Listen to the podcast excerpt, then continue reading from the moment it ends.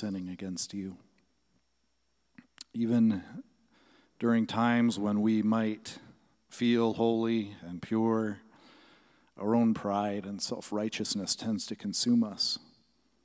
We can think so highly of ourselves and our circumstances when we're winning, and yet we think so very little of you and your preeminence over all of your creation. Like little children, we puff out our chests at a simple achievement and we want to claim all of the glory for it. When all the while, the truth is that we remain dependent on your supervision and your providence. And Lord, you know that when we think or feel that we're losing at life, or the world around us presses in on us, that our weak hearts can so often turn to despair and turn to bitterness towards you or towards our neighbors or our circumstances. God, hear the cry of our hearts this morning.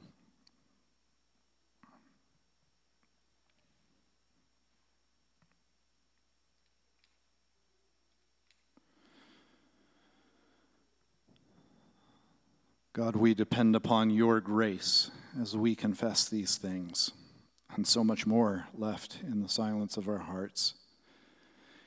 Hear, O Lord, be merciful to us. For we ask all of this in Jesus' precious name. Amen.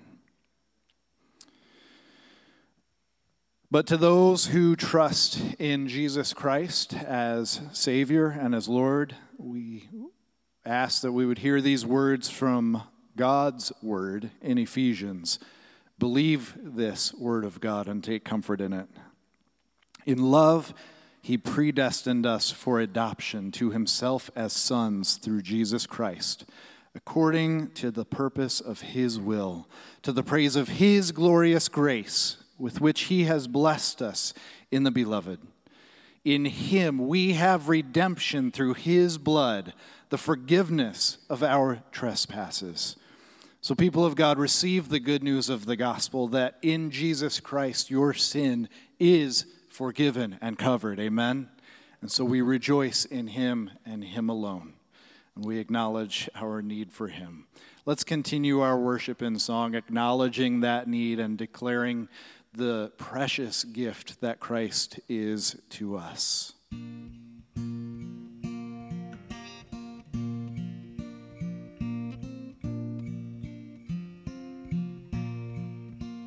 Mine are days that God has numbered. I was made to walk with Him.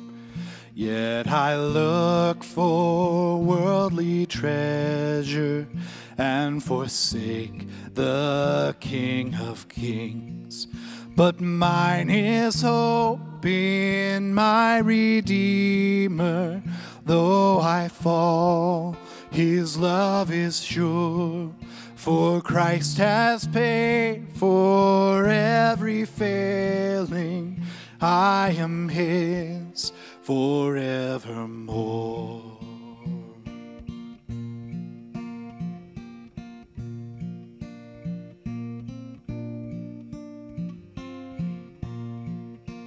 Mine are tears in times of sorrow, darkness not yet understood.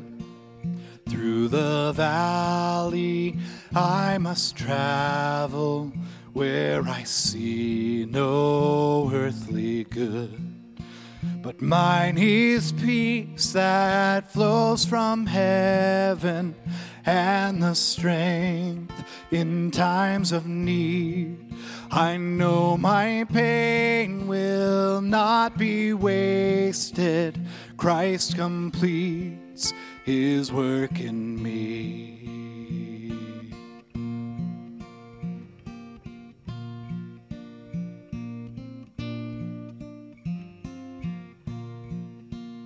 Mine are days here as a stranger, pilgrim on a narrow way. One with Christ I will encounter harm and hatred for his name. But mine is armor for this battle, strong enough to last the war. And he has said he will deliver safely to the golden shore. And mine are keys to Zion city, where beside the King I walk. For there my heart has found its treasure. Christ is mine forevermore.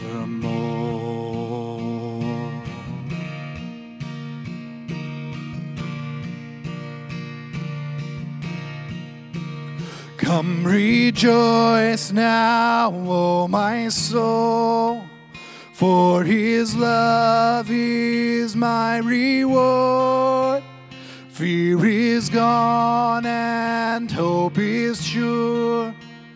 Christ is mine forevermore. Come rejoice now, O my soul, for his love is my reward. Fear is gone and hope is sure. Christ is mine forevermore. Come rejoice now, O my soul, for his love is my reward. Fear is gone and hope is sure. Christ is mine forevermore. And mine are keys to Zion city where beside the King I walk. For there my heart has found its treasure. Christ is mine forevermore. Yes, Christ is mine forevermore. Yes, Christ is mine forevermore. Amen. Let's take a seat.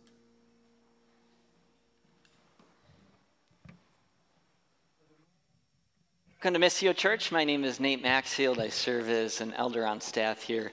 Uh, it's so great to see you all this morning, and it's a wonderful privilege this morning to be able to open up the Word of God with you. Uh, we're continuing through a series in the Psalms. This week we're going to be looking at Psalm chapter 30. If you'll turn there now, if you got your Bibles or smartphone, we'll also have uh, the scripture up on the screen for you as well. But Psalm chapter 30 is what we'll be looking at today. As we turn there, just a reminder if you're here for the first time, a special welcome to you. Uh, don't forget to head to missiochurch.org forward slash check in. Uh, let us know that you're here. We'd love to follow up with you, get to know you a little bit.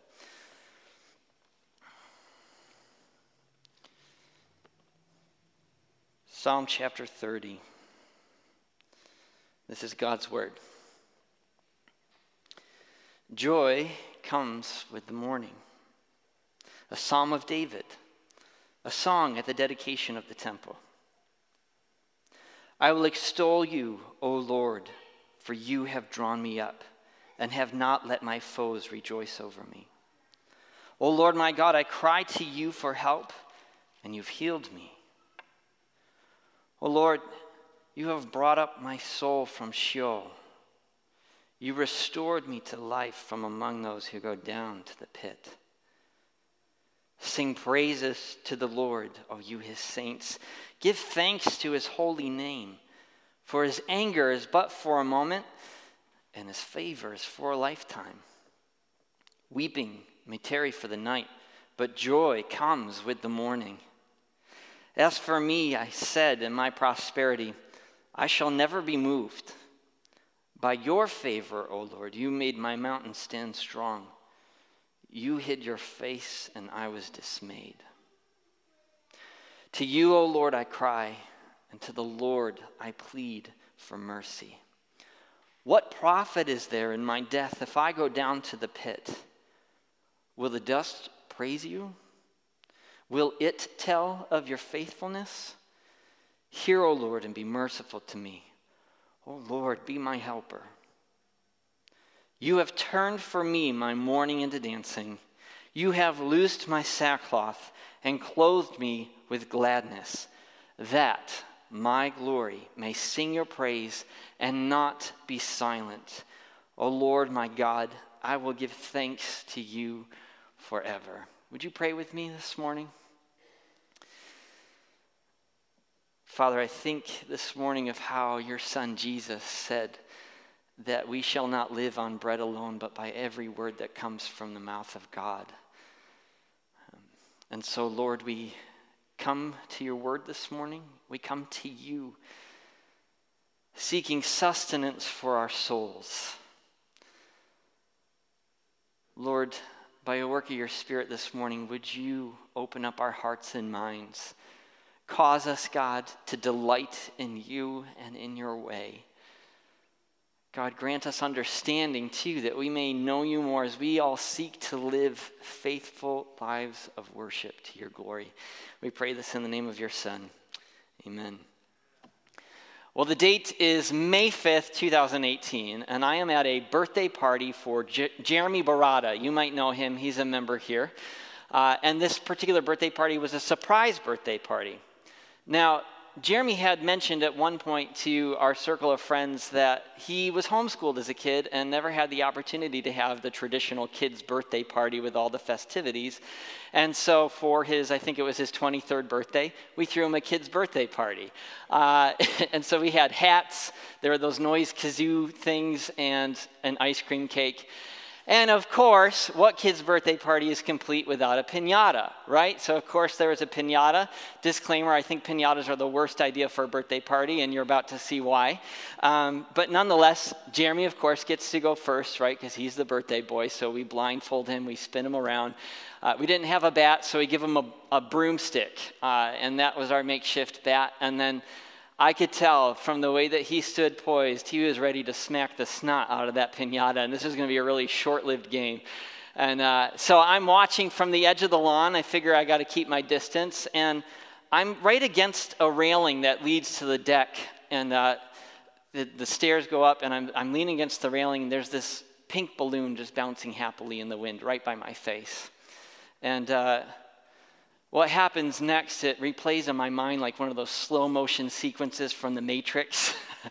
uh, he swings fast and hard, and what he didn't realize is he was holding onto the plastic cap at the end of the broomstick. So you can see where this is headed. You can see where the broomstick was headed. it launched like a missile right out of it and came flying directly at me, and I had absolutely no time to respond whatsoever. And I'm just like, like I might have screamed, I don't know. I look and everybody at the party has their hands over their mouth, like, oh my gosh, I can't believe that just happened. I look up, the balloon is gone. It's not there anymore. And I hear this crash behind me, and I look behind just in time to see the storm window and rain gutter on the neighbor's house crashing down. And I thought in my moment, that was almost my face. A couple tiny inches closer, and I'd be preaching to you with one eye today. But I was spared. I had been spared in that moment. And immediately I was filled with relief, and the first words out of my mouth were, Thank God. It's a funny illustration to point to a deeper truth. Uh, and it's this that when God spares us from something, in our relief, we're moved to praise Him, aren't we? We're moved to tell others about it. You better believe I told everybody what happened. I'm telling you now. It's still like it's fresh, like it's my heart's pounding already just thinking about it again. In today's passage, David tells us of how he was spared from an almost certain death, and in his relief, he is moved to praise God. He's moved to tell others of God's faithfulness. It's almost like he's completely refreshed in his sense of purpose in that moment. And his message in this psalm rings loud and clear, and it is this A life restored by God is a life restored to his glory and praise. A life restored to God is a life that is restored to His glory and praise. I mean, if you think about it, it's the reason that we even exist at all, right? We exist to glorify God by living faithful lives of worship. That's His design. The reason that you and I, right now, have breath in our lungs is to glorify the God who gives us life in the first place. Now, of course, sin has caused us to not walk in line with that purpose. But when we are reconciled to God through His Son Jesus Christ, we are restored in this God given purpose to praise and glorify God with a faithful life of worship. Now, I know that this is not rocket science, right? Like, chances are that you know this already. I exist to glorify God. And yes, it would be the right response to the fact that A, He created us, and B, uh, it's the right response to His saving work that He's demonstrated through Christ. So, why am I going to talk to you about this for the next 20 minutes? Well, because if you're anything like me, you're prone to apathy, you're prone to forget. I think if we all take an honest assessment, we see that we are all too easily distracted from this purpose as we go about our daily lives. It's true, isn't it? There's a million things to distract us, a million things to steal our affection, a million things that promise that we can put our confidence and security in them. And if we let it go unchecked, uh, we start to lose an appreciation for the wonderment of what it is we've been saved from and what it is that we've been called to. And sadly, uh, maybe you've experienced this. It sometimes takes a bout of hard providence in our life for our perspective to be refreshed, for us to understand uh, with renewed vision what our purpose is. That broomstick incident, I mean, it's a funny story, right? But you better believe there was a refreshing of perspective there. I was suddenly in touch with things that I had taken for granted, like my life, my eyeballs. None of us are above the need for reminder. None of us. And in this psalm, which side note, was appropriately used as a call to worship at the dedication of the temple. We see that David himself was not above a need for a reminder. We see him brought back in touch with things that he had previously taken for granted. And we see his life restored to the praise and the glory of his covenant keeping God. So let's take a look at it. We'll take it apart today. Starting in verse 1 through 3, we start to catch a glimpse of what it was that David was facing. In verse 1, he says, I will extol you, O Lord, for you have drawn me up and have not let my foes rejoice over me. O Lord my God, I cry to you for help, and you have healed me. O Lord, you've brought me up from Sheol. You restored me to life from among those who go down to the pit. It's clear David needed God's help, right? He needed God to draw him up, as he said. He indicates in verse 2 that he needed to be healed from something.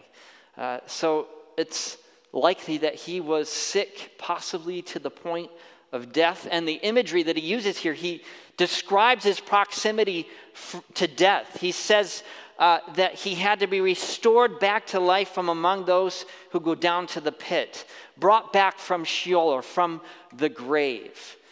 And then to make matters worse, he's got a bunch of enemies who stood poised and ready to rejoice at his untimely death. And so he needs God's help. He cries to God for help. He cries to God for deliverance. And what does God do? He spares him. Verse 1 He draws him up. His enemies are stopped from rejoicing over his death. Verse 2 God heals him.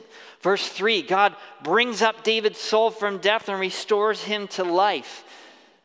Imagine the relief he felt. Imagine the renewed perspective that came with that dawning of healing and life. And how does David respond? He responds to God's saving intervention with praise. Because you've healed me, because you've drawn me up, Because you've silenced my foes, verse 1, I will extol you, O Lord. I'll praise you. I'll celebrate you. I will tell of what you have done. I've been spared by the hand of God. And notice that it's not enough for David just boom, shooting up praise to God in that moment. He invites others along.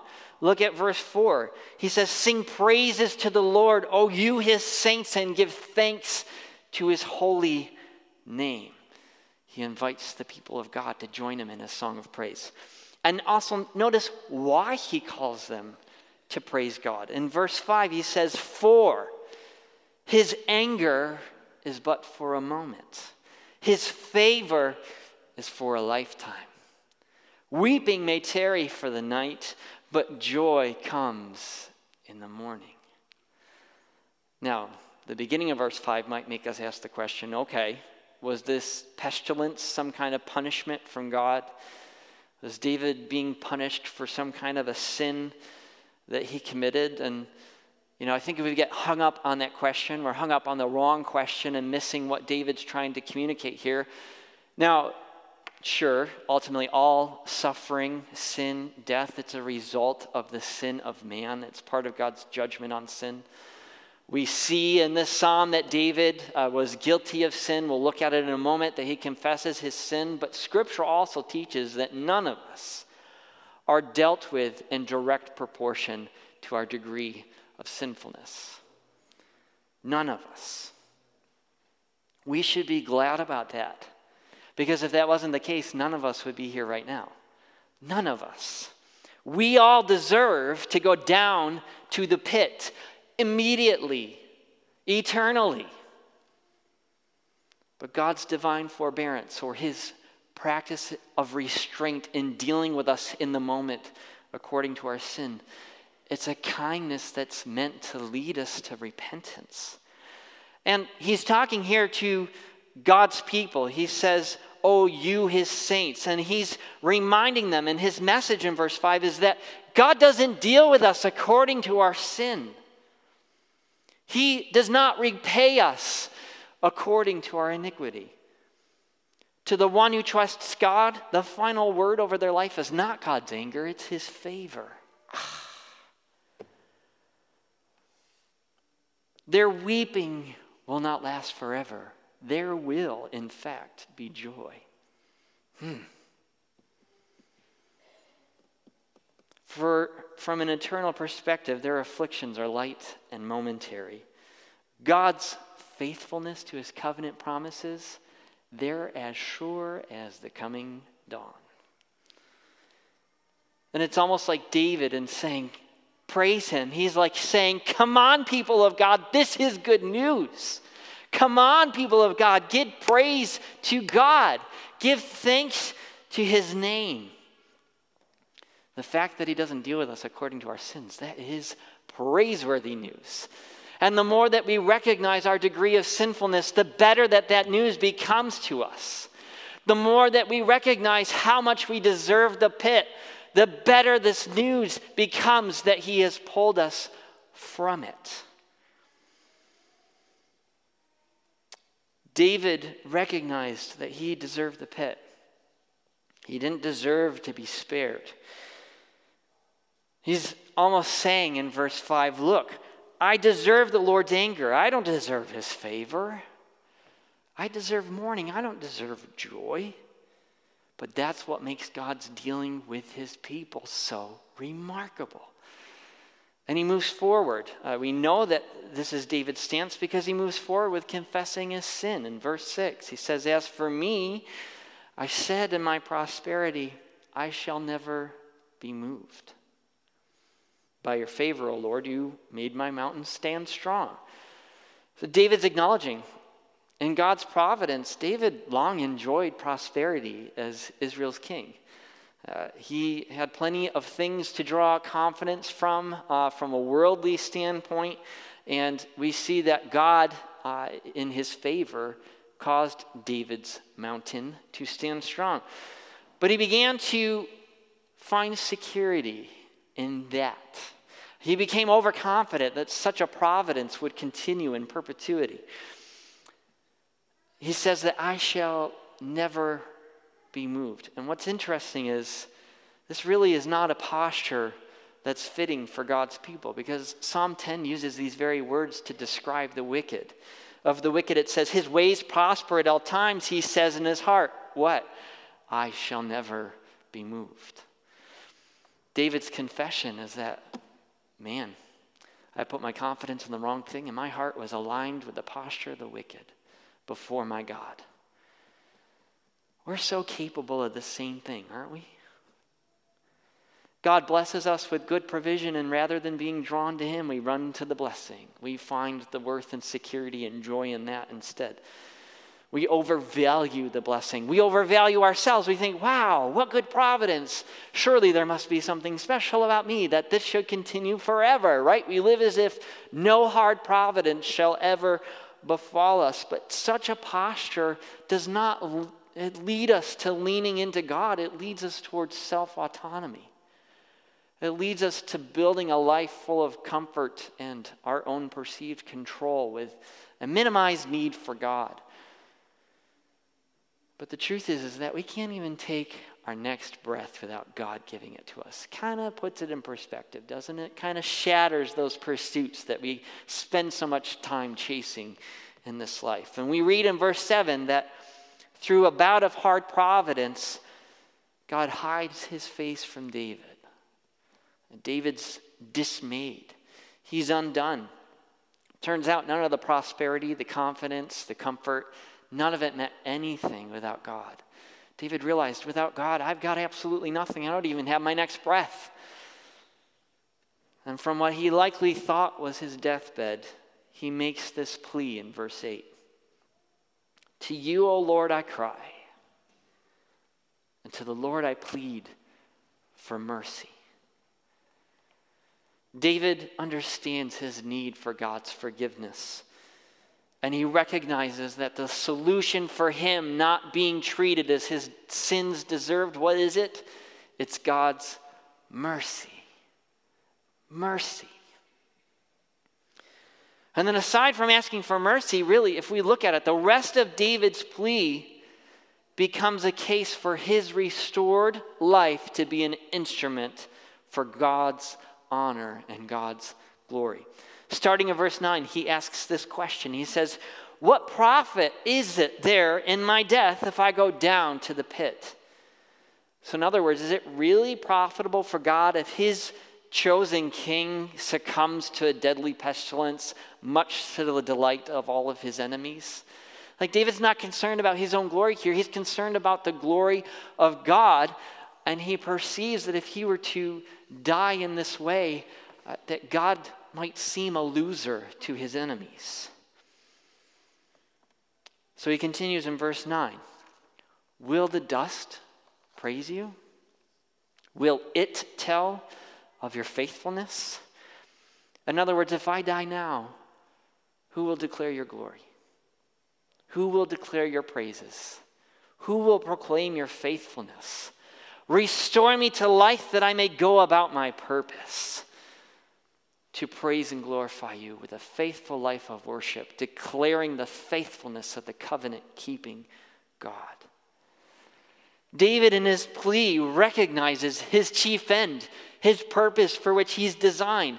This is what David's life was to be about. As God's chosen king, as one who trusted in God's covenant promises, his life was to be about the praise and glory and honor of God. His life is about declaring God's faithfulness. And so his case essentially is this My God restored life will be a life restored to the honor and praise of the Most High God.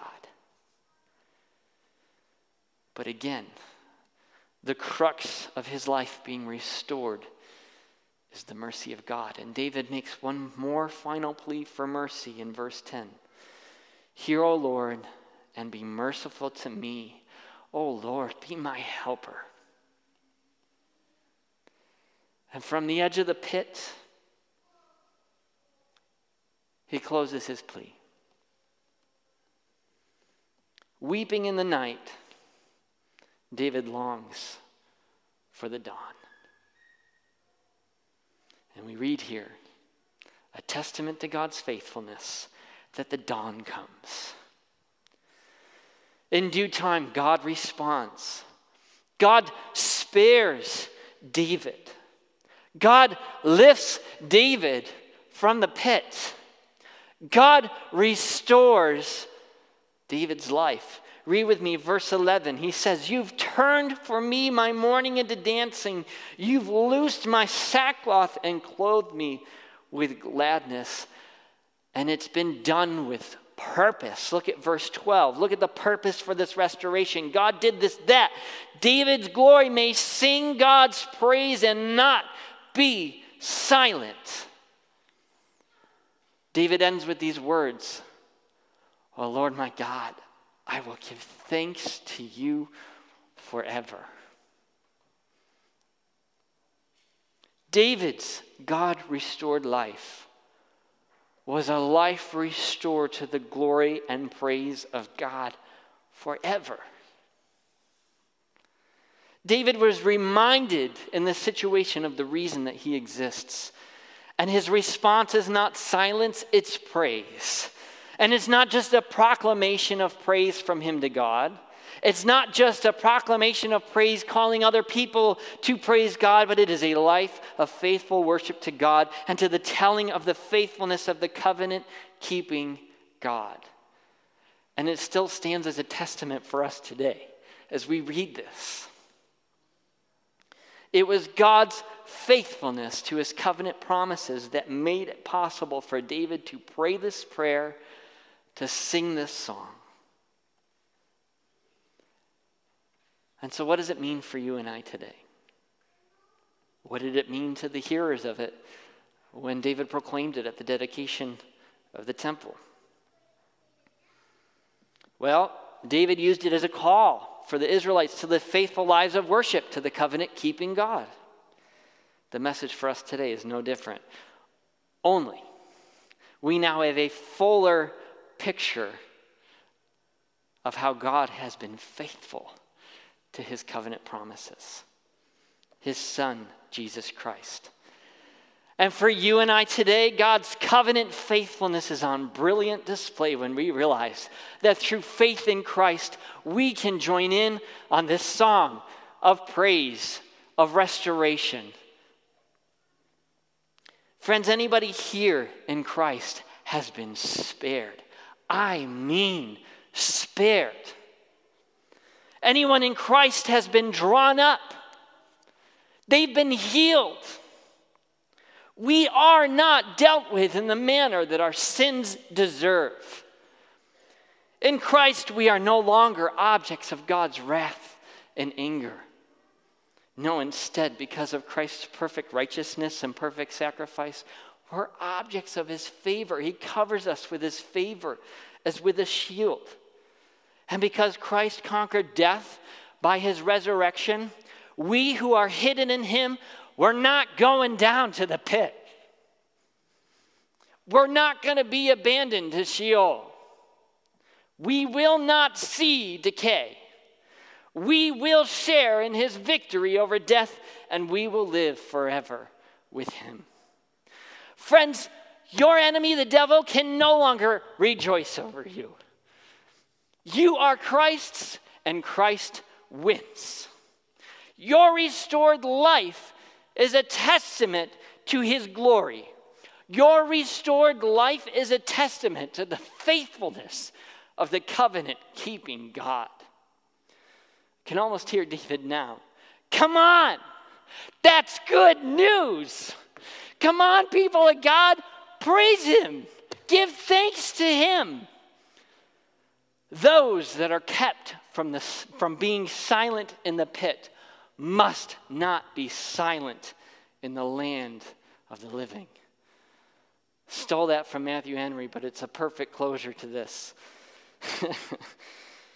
Why reinvent the wheel, right?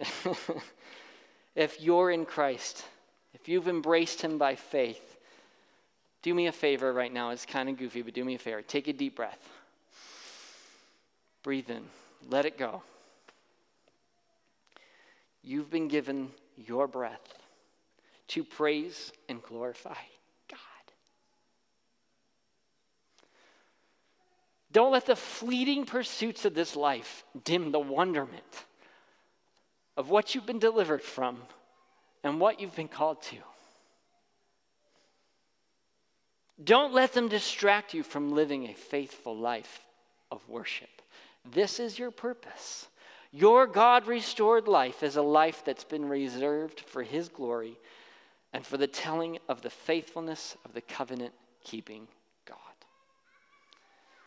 Maybe you're here today and you've never considered the fact that your purpose is to live a faithful life of worship to the one who created you.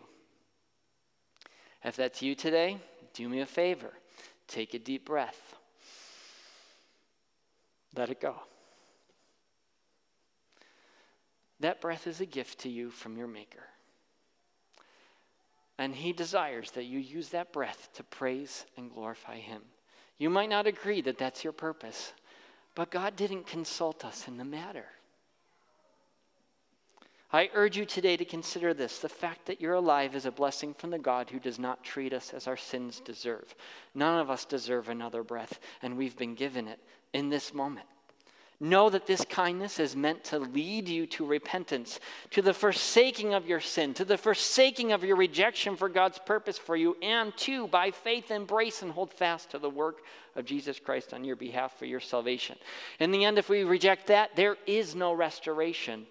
And we willingly assume responsibility for our sins. On the day of judgment, if that is us, we will be dealt with according to our sin. So I urge you Trust in Christ today. My prayer is that you would join in the song of David and all of Christ's people and declare, Lord my God, I will give thanks to you forever. Would you pray with me?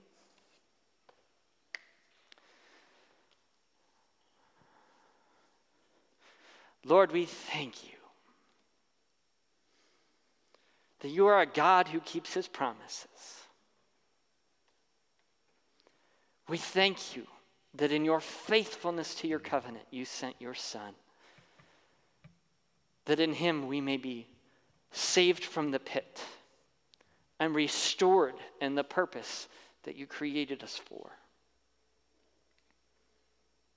Lord, may we not be distracted by the pursuits of this life, but may we, as your people, in thankfulness, live faithful lives of worship that declare your glory, your praise, your honor, your faithfulness to a world in need.